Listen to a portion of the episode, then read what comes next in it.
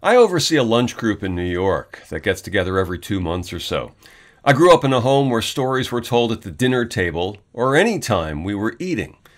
My father was a master storyteller. I love the lunch group, and I'm sure on some level it connects to my father and 1,000 Nights of Stories Over Food when I was growing up. The group has several of my oldest friends and also newer friends, people whom I've interviewed through the years and gotten to know, and we've become friends. It's a wonderful group, sweet, smart, funny, and all of them are great storytellers. And there's no better storyteller than Richard Kind.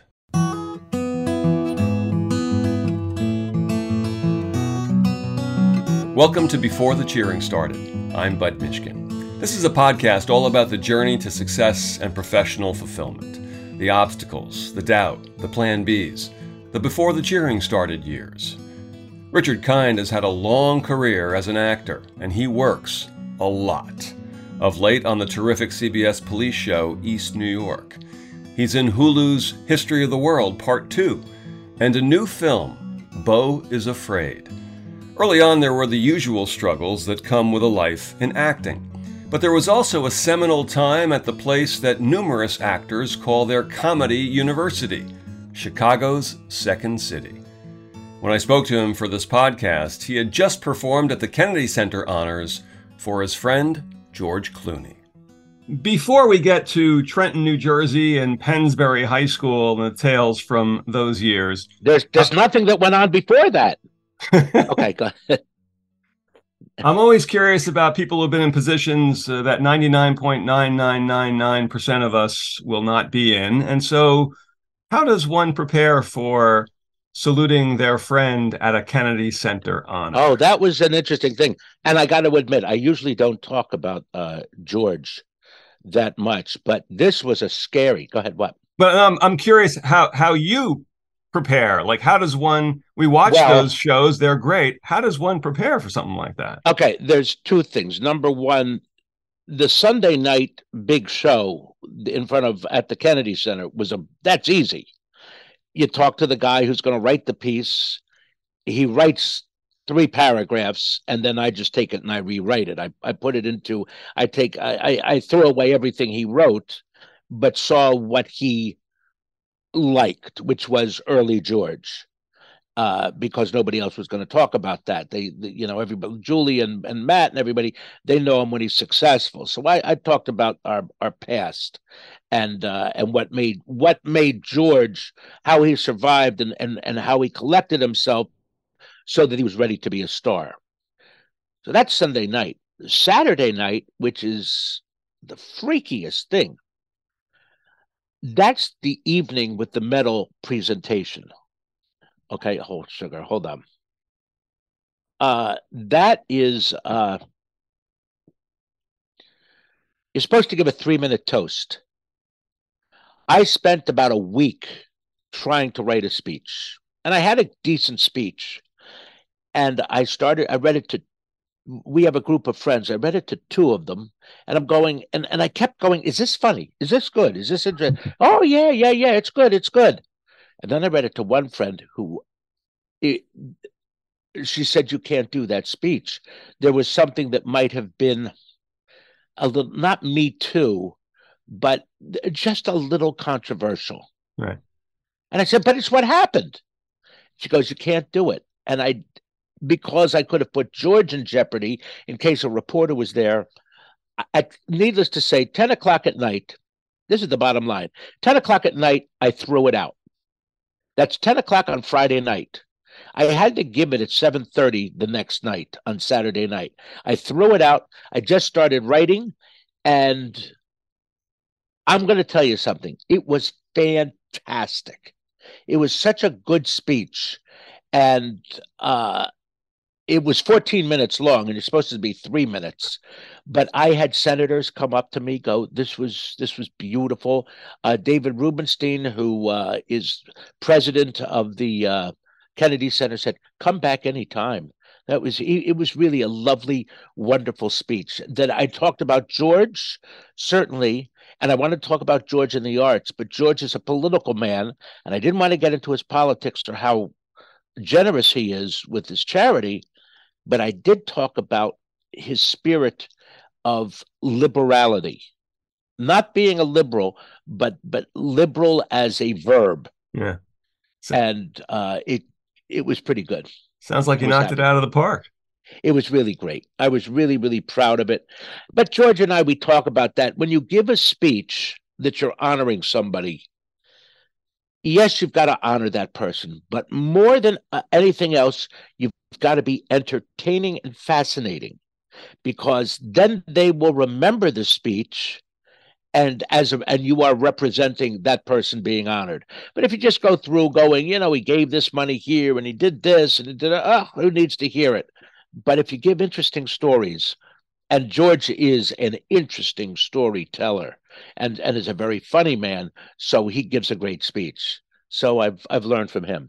So growing up in Trenton, New Jersey, and then across the way in Pennsylvania, is there someone in your family or someone, an adult that you first see who was either a good public speaker or on stage and has some kind of presence publicly that you look at and say, wow, that's fun? No, nobody's ever asked me that. I'm related to a fairly famous rabbi named Josh Haberman, who was the rabbi at the largest Reform temple in the world, which happened to be in Washington, D.C. He was a very prominent man, and actually there were three religious representatives at the 9/11 ceremony. Billy Graham, somebody else, and representing the Jews was Rabbi Haberman. It was my Uncle Josh, relative to marriage. He was actually from, I believe, from Austria, and he was a magnificent speaker. He was about 5'3", but his voice was booming. So I remember him. But I can't say anyone ever impacted me like that. But I do understand, especially today, the import of communication, because we have a great president, a great statesman who cannot communicate with the verve that other politicians or other speakers can communicate. Language has always been tough for him. He was a stutterer. His range of excitement is, you know, from A to B or A to A minus, actually. He just can't, he has no levels with it. And I understand that. And it was very interesting. You know, I saw him speak at the Kennedy Center Awards. And he's talking and he's reading, you know, from the monitors. And he's talking, but he's like, he'll be talking about Gladys Knight and he'll go, "You've taken the music of the video." And then it will sink in and he'll go, "No, and I mean that." Meaning he's read, I'm sure he's read the speech before, but he doesn't have time to read speeches. He's got to govern. So he's read the speech before. He's familiarized, but not as much as he'd want to. When I spoke to some speechwriters on his staff the next morning, we had coffee, and he has to glance at them. But he'll read what the speechwriters wrote, and then he will hit home and he'll go, "No, I mean that. I really mean that. No, I'm sincere when I say that." It's because he just read it. He goes, "Yeah, I agree with what I'm saying." It's a good thing actors on stage don't say that. Like, you know, yes, a famous line like, you know, "Attention must be paid." Right. No, really. And I mean that. Yeah. Arthur Miller's right. Attention must be paid. although I think I once did at Second City, where you improvise and you're the writer and then you're the actor, is I was doing a scene or something, and I improvised a line or something, and I got a big laugh, and I was under my breath. I went, "That was very funny." Yeah. But that hit home. That was good. Yeah. Which acting school is that a part? Is that the Stanislavski method of pointing out, "Hey, that's where they teach you to have a huge ego." That's right. That was profound. Yeah, right there. So getting up on stage, does it already happen when you're a kid at Trenton, or is when you move to Pennsylvania and you're in high school? No, it didn't. There's a thing called Forensic Society. Forensics, which is, nowadays we hear the word forensics, we think of Law and Order or police dramas. Forensics was the Speech and Debate Society. I was pretty successful in that. I used to do oral interp, or I don't think I did original speeches, but I did dramatic and oral interp. So I was used to getting up and doing that. I was used to doing plays, although we did plays at our school. We only did one a year, and we were a big school. But that's what I did. And I went to college, to Northwestern, pre-law, but knowing I'd have the opportunity to act there and do plays, which I did. I really did many more plays than a lot of theater majors. Coincidentally, yesterday, somebody who would have been a wonderful interview for you, you know the name Frank Galati? Mm-hmm. He passed away yesterday. Mm-hmm. And he was the one who really convinced me to be an actor. Not that he was my biggest fan, but he said he knew I was good and he knew I wanted to be an actor. And he goes, well, you know, it was either being an actor or going into my dad's jewelry business. And he said, well, why don't you become a producer? So you go to the business side. And I go, no, you don't understand. Either I want to be an actor or I want to be rich with 2.5 kids in the suburbs. Mm-hmm. It's one or the other. And he said, well, go out there, learn, be good. You're not going to really become successful till you're 32, 33, because you've got a character face. You're not exactly what Hollywood wants. And so maybe subliminally, I knew that. I listened to him, and I didn't start getting money work until I was that age. But I worked consistently before that, meeting in Second City, my late 20s, I worked for 4 or 5 years at Second City in Chicago, which is sort of the Harvard or the Yale of my acting school. How old were you when he gave you that advice? 21, when I graduated Northwestern. I've read that he was my professor at Northwestern. Right. I've read that there was a friend of your father's also, maybe when you were in high school, Yes, he's the one who said, "Go and try it," because when you're 40, you're gonna resent your children, you'll resent your wife, you'll resent your life that you didn't try it. So I believe, I had no responsibilities except to myself. Right. So go try it. If I have responsibility, which is why I'm so pro-choice, is because a child can ruin a life. Right. So who knows what vistas are out there, and a child can ruin all of that. If you have an unwanted child. So you have nothing. You have nobody to answer to yourself except yourself. Hold on, I got to sneeze. Oh my gosh! Cool. Wow! I never knew I was such a tough questioner. Wow. Produce a sneeze. That's awesome.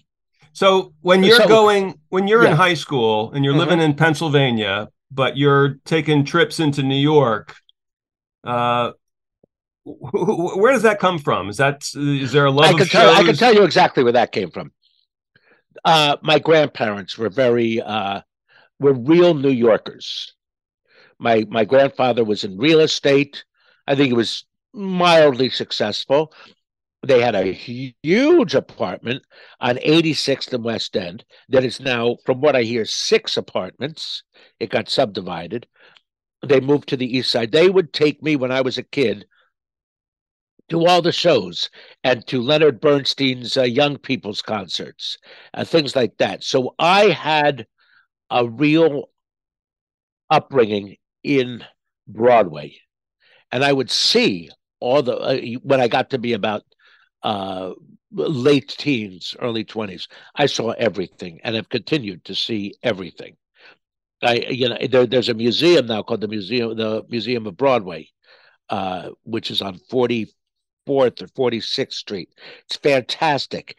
And all of a sudden you get to the point where I go, oh my God, I saw that production. And then I just go through the rest of the museum saying, I saw that. I have that playbill. I know I saw that. So I was really raised, my grandparents really raised me to be a theatrical animal. So this notion of going for an acting life and having that thought in high school, having it in college, how'd that go over with your folks? And I was never supposed to be an actor. That's like, you know, it's as wild as saying I want to be president of the United States. Mm-hmm. You know, maybe we all would like to. Maybe we all have aspirations of being the president. And then you grow up and you say, hey, you know what? I think I'll be an accountant. But it was my dream to do all these things theatrical, but I was not supposed to be an actor. And it was that friend of my father's who said, try it. But it was as doing that was as far. You grow up, you get good grades in high school, and you go to college. You get bar mitzvah. There are certain things you do. And acting, being an actor was not one of them. That's just not what people did. You know what I mean? It wasn't in our vocabulary. And the thought of it, to be an actor, no. And then all of a sudden, it's like, holy geez, I'm an actor. This is my life. I got in it because it was fun. I still call my life is an extracurricular activity. I'm just doing after school stuff here, I was lucky. I started out with talent, but not a lot. It took me 20 years to become a good actor. I pulled the wool over everybody's eyes for a while. I did a lot of high school acting, which people enjoyed, meaning I was big. I was way too large, especially in front of a camera.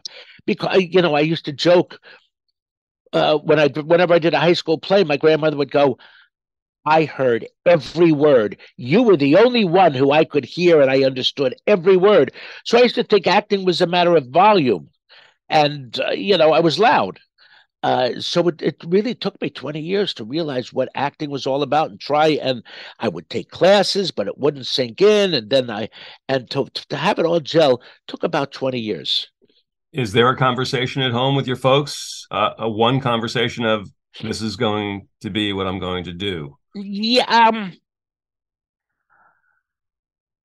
I'll bet they thought it was a passing phase. I really do. Yeah, go try it. Go do it. Yeah, go try it. And my father could never trust that I was any good. He would always go up to a teacher, professor, a director, and say, is he any good? Can he make it? Does he have it? That's what a father knows. The funniest thing, though, I think I've told you this before, is he once came up to me and he said, you'll know when this happened. He goes, did you see the movie Tender Mercies? I go, yeah. He goes, Robert Duvall? I go, yeah. He goes, why can't you act like that? And somebody said, Dad, why couldn't you give me a nose like his? Yeah. So, wow. Anyway, so, you know, he knew things, but he wasn't theater educated. You know, he's the type of guy, he takes, on a Sunday afternoon, we had 4 tickets to Fiddler. So we came in, we saw Fiddler, we went to Mama Leone's, and then we drove home. You know, it was my grandparents who introduced me. And my mother was an artist and was a New Yorker. So she loved old movies. So she's the one who cultivated that. But I just, it's just as I got older, it just snuck up on me like throwing a cape over your head. It's slowly, oh my gosh, this is the bubble I live in. I'm an actor. It really didn't hit me. Your friend Paul Reiser told me in an interview last year that when he became a comedian, he said to his father, would it help if I got a letter from another comedian like David Brenner wrote to you and said, you know, he's good? That's hilarious. And the father said something like, yeah, it couldn't hurt, actually. It couldn't hurt, right. Yes, right.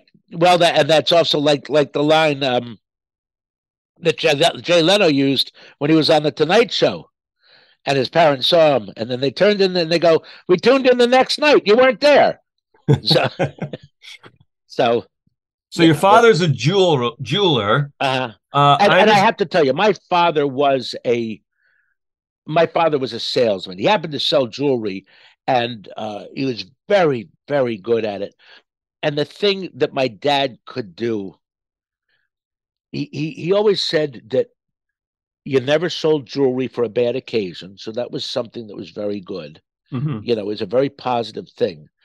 And he was a very different man than myself, except that he was loud and forceful, but he was gregarious, and everything he sold was the best that you were going to buy. His competition was Tiffany and Cartier. Mm-hmm. In Princeton, you could go to New York and go buy your jewelry there, or you could have my dad's stuff, which was the same supplier. And my dad was supremely overpriced. It was so, but he would never haggle. He would never deal. He goes, this is what it's worth. This is the best you will find. I will stand behind this. And so he believed in what he was selling, and he could sell. If he believed it, he could sell it to anyone. I've read that there's a connection between his jewelry business and you going to an audition in New York, in which you get your equity card eventually, that you're carrying around a lot of. Yeah, I must have been carrying around at the time $200,000 to $250,000 worth of jewelry, because at Christmas time things had to be sized, or they had to be remounted, or whatever it is. Or I had to go pick up an item from a supplier in New York. So you go to all the streets, you know, up and down the 46th Street between the 6th and 7th or 5th and 6th, whatever it is. And you're climbing up staircases to this, you know, dingy apartment where they're redoing it, whatever. So I have a briefcase full of this stuff, and I had to do it, you know, on the 23rd or the 24th so that we could have it in time. We couldn't, you know, you didn't have FedEx at the time. You had Richard Kind. He had his son going in and doing the dirty work. So I have all of this, and I knew that there was an audition, and I'm on my way to Penn Station, and the audition was on 46th Street, and I go, what the hell? And I bring, and I'm carrying all this money upstairs, probably the budget for the play, and I go up and I put it down and I sing my song and I do my monologue, and they offered me the job right there, and I said, well, can I think about it? And this was around the 24th. We were started rehearsals January 3rd. And I remember I turned around and I went and I picked up the stuff, and I just turned and I go, what am I thinking about? This is my equity card. This is a role. Of course I'm going to do it. I'm not. Yes, yes, yes. Of course I will. And so I got it. And also the really interesting thing about that, it was I had been looking for my equity card. You know that catch-22, don't you, about the equity card?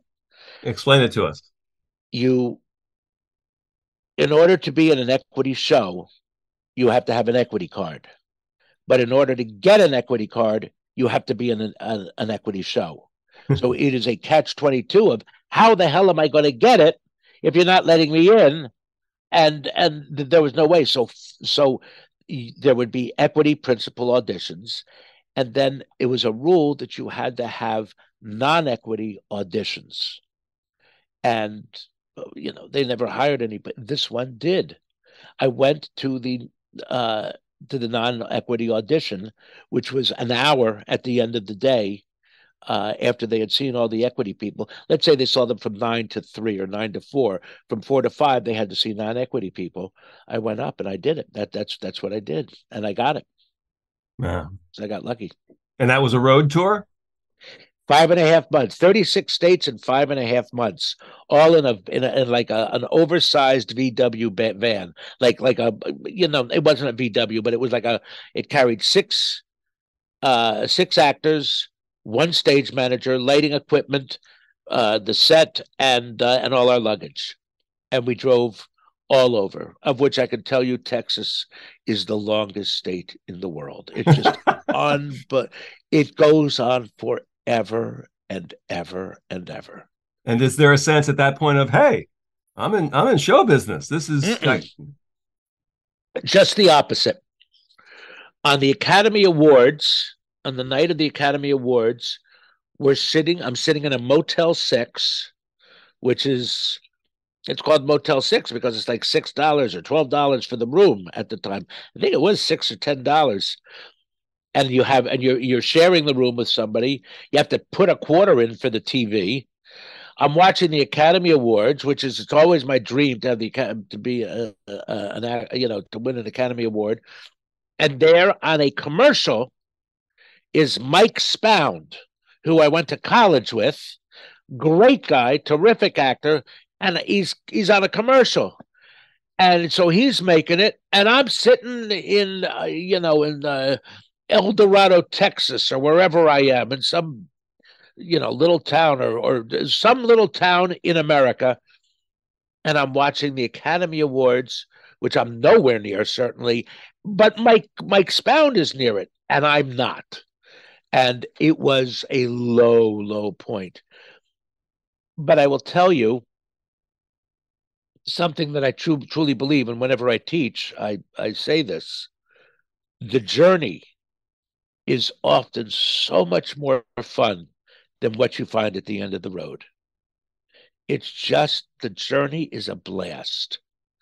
And it was my years becoming, getting the career that I've had, and I still go.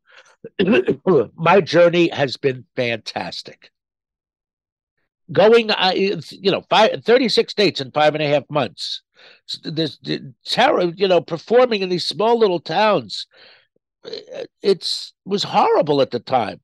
What a blast I had. I had the most wonderful time. It was great. So during those early years, are you all in, or are there moments where you ever came close to, I'm getting out?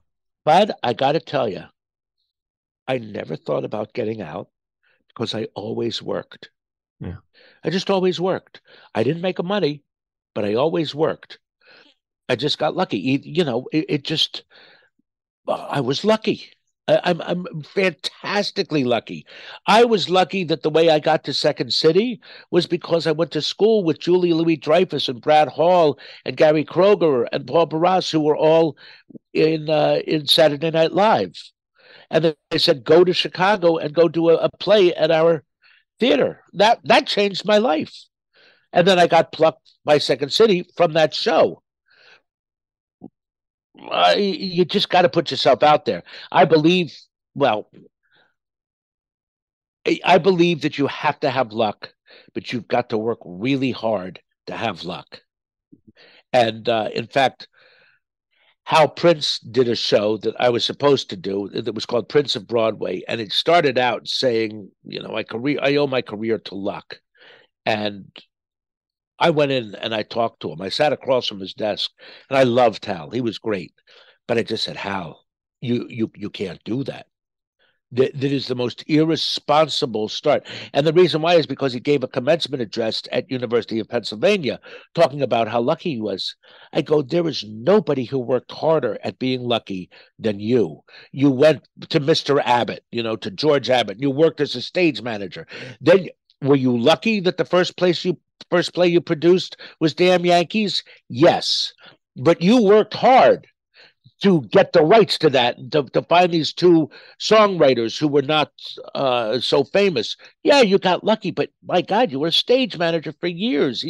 He studied, he knew, and studied under Mr. Abbott. You got to work hard. The stories of you know what it was? But it's that old joke about the guy who wants to win the lottery, goes in every week. You know that one? Go ahead. He goes to temple every week. Please, God, please let me win the lottery. Let me win the lottery. Please let me win the lottery. Finally, one day, the heavens open up and a big voice comes down and goes, Morty, meet me halfway. Buy a ticket. Pretty good. Okay, it's a good joke. The story of actors having to take jobs that were perhaps not the most illustrious jobs in the world along the way is been well documented. So let me ask you this. At the Saloon on the Upper West Side, how close did you come to being one of the waiters who would go around on roller skates? There was not a prayer. Not a prayer. My joke was, everybody used to say, why aren't you on roller skates? And I go, I prefer to keep the food on the plate and not in your lap. And they laughed at that. So that was funny. But this was a place where everybody were roller skates. Yeah, yeah, it was a roller skating. It's great. Now it's a Lululemon and a and an apartment building across from Lincoln Center. But yeah, that was a place that they tried to make that place into. Were you in New York at the time? Mm-hmm. They tried to make that place successful, and finally they got a successful. You know, there was an the Creperie, and there were all sorts of restaurants, and finally the saloon was a big hit, and so, and I was there. So the roller skates never even you told them right from the get-go. That wasn't even in my vocabulary, and I could roller skate. There wasn't a prayer, not a prayer. It's bad enough I could was worried about carrying a tray of drinks. I once came out. Not on roller skates. It was, and thank God it was outside. There were about six people on either side.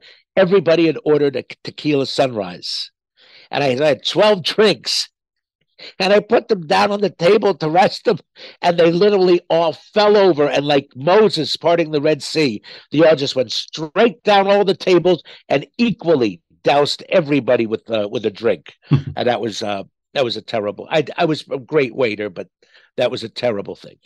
Terrible. The writer Jacqueline Woodson once told me that any kind of award she's won, when she's writing, she has them on the wall behind her, because those awards, the previous books don't write the next book. So for all the acting jobs you've had, does that history, do the lessons learned pertain when you take on a new job like your role now in East New York? Well, that's a great quote by her. That's wonderful. Let me tell you, Bud, I'm a journeyman actor. Whatever's available, I take. My friend Hank Azaria used to say, "Have you ever heard the word no?" And I don't. I take everything. If I can do it and I like it, I will do it. Everybody goes, "Well, how did you decide to do this script?" And I go, "They offered it to me." That's how I choose my roles. I think that the only thing that working in the business has taught me is how to behave on a set, how to be professional. But I can't say that, oh, this is how I'm going to approach the character. I approached the character. I did have a teacher who said, every answer you need about the character is in the script. It's there. You may have to think about it. You may have to imagine it, but everything is in the script. Sometimes I use commas and periods as information about what that character's about. Why is there an ellipse? Why doesn't he finish the sentence? So those are all things, but that's how I approach the character. Do I say, oh, I learned something before and now that informs this one? Yeah, I suppose I do, but I don't think about it consciously like you're asking it consciously. It just happens, and you read the script, and you make your decisions, and you go, this is what I can do with it. You know, the only reason that I'll tell you something. I've been offered, well, I don't know what I could say. I've been offered I get offered a movie, and they say, we'd like you for this part. Somebody will say, I want to read the script. Now that sounds like I'm demanding. Let's see if I like the script. Is it any good? I don't do it for that reason. I look at it to go, am I capable of this? Is this something I can tackle, or will I be bad in it? Now, as an actor and as a character actor and a pretty good actor, I can say, yeah, I can do that. There might be, I might acknowledge there might be people who are better, but can I do it? Yeah, sure, I can do it, and then I'll take it. But if I can't do it, I'm pretty good at it. And I've even gotten in on auditions, and I've said, you know, I can do this. You know who would be better for this role? And I've said it. I've told them, get this person. They're better for it. I was on Seinfeld, and I auditioned for a role, and I said, you should use this guy. And they said, we called him. He's not available. And I said, well, I'm by far the second best choice. So, and then I asked, but I knew I wasn't right for the role. I asked to be fired, and I eventually was fired. We were a couple of days into it. They changed it. I said, I'm not right for this. I pulled the wool over your eyes. Get rid of me. And they did. Wow. So, yeah. Let's finish up on a note from the early years again. There are summer camp people, and then there are non-summer camp people. Your summer camp was Camp Sunapee? Camp Sunapee, New Hampshire. Oh, New Hampshire. Okay. New Hampshire. Yeah. On Lake Sunapee. Do you know Lake Sunapee? I don't, but I know my cousin David went to Camp Sunapee. David, yes. Well, he went to Camp Sunapee. Yes, David Smilo. He was a bigwig. He was like important. He had gone there for a long while. And yeah, he was, well, he was a big guy. So he was very much admired. I don't know whether I would recognize him if he knocked me down today, you know, knocked me on the street. And one thing that I learned at camp, I had a wonderful friend who's no longer with us. God, he was a great guy. His name is Daniel Baum, Danny Baum. Became a great writer, wrote for the New Yorker, wrote a lot, wrote for the Wall Street Journal, wrote some books. He taught me. He taught me who Richard Kind was. He really did. He gave me a sense of irony. He gave me a sense of self-deprecation. You know, don't take everything so seriously. He was a mentor starting in 4th or 5th grade, if you can believe it. And a peer. He was that's his age. He taught me a lot, and I always used to tell him, and he'd poo-poo it. Then.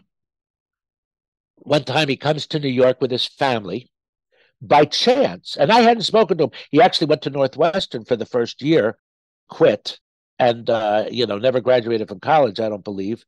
But then he left college, and we hadn't seen each other for 20 years. So I'm doing a play on Broadway called Tale of the Allergist's Wife. He happens to go with his family, with his wife and daughter. The play starts, and he goes, "Oh my God, that's Richard Kind." And that's how we reconnected, is so many years later. But and I always told him, and he really would poo-poo it, but he actually was a mentor. I found out, unfortunately, at his funeral, at his Zoom funeral, all these young writers who were talking about what a great mentor he was to so many young writers. Oh, he was a wonderful man. I continue to talk about him, and those who knew him would talk about him. Yeah, he was great. He's a great man. You hope that you're that good. I pale. I entertain. You know, people stop me and they go, "Oh, you know, I had cancer, and I would watch Spin City, and you got me through some very tough times," and I'm very happy about that. I really am. This is fantastic. But that has nothing to do with why I became an actor. I wish I was so so giving that would have propelled me to be an actor. I became an actor because it's what I like to do. The arts, the beauty of the arts is the tentacles. Yeah. You never know whose lives you're going to touch. You don't know. You truly don't know. I am also of the belief that the arts do not change the world. Government and policy and that's who changes the world, but we do make it nicer. That's right. Yeah. Richard, it's always a pleasure. My pleasure, Bud. A pleasure to talk one-on-one with you, as opposed to having four heads, between us. I'll see you next time at Barney Greengrass. I'll see you next time. Richard Kind. You can see him on CBS's East New York on Sunday nights, also on Hulu's History of the World Part 2, and in a new movie, Beau is Afraid. Before the Cheering Started is a production of June 14th Productions and Gemini 13 Productions. This episode was created and written by me. Guitar playing? That's me as well. No extra charge. Thank you as always to editor Lou Pellegrino. I'm Bud Mishkin, and this is Before the Cheering Started. Thanks for joining us on the journey.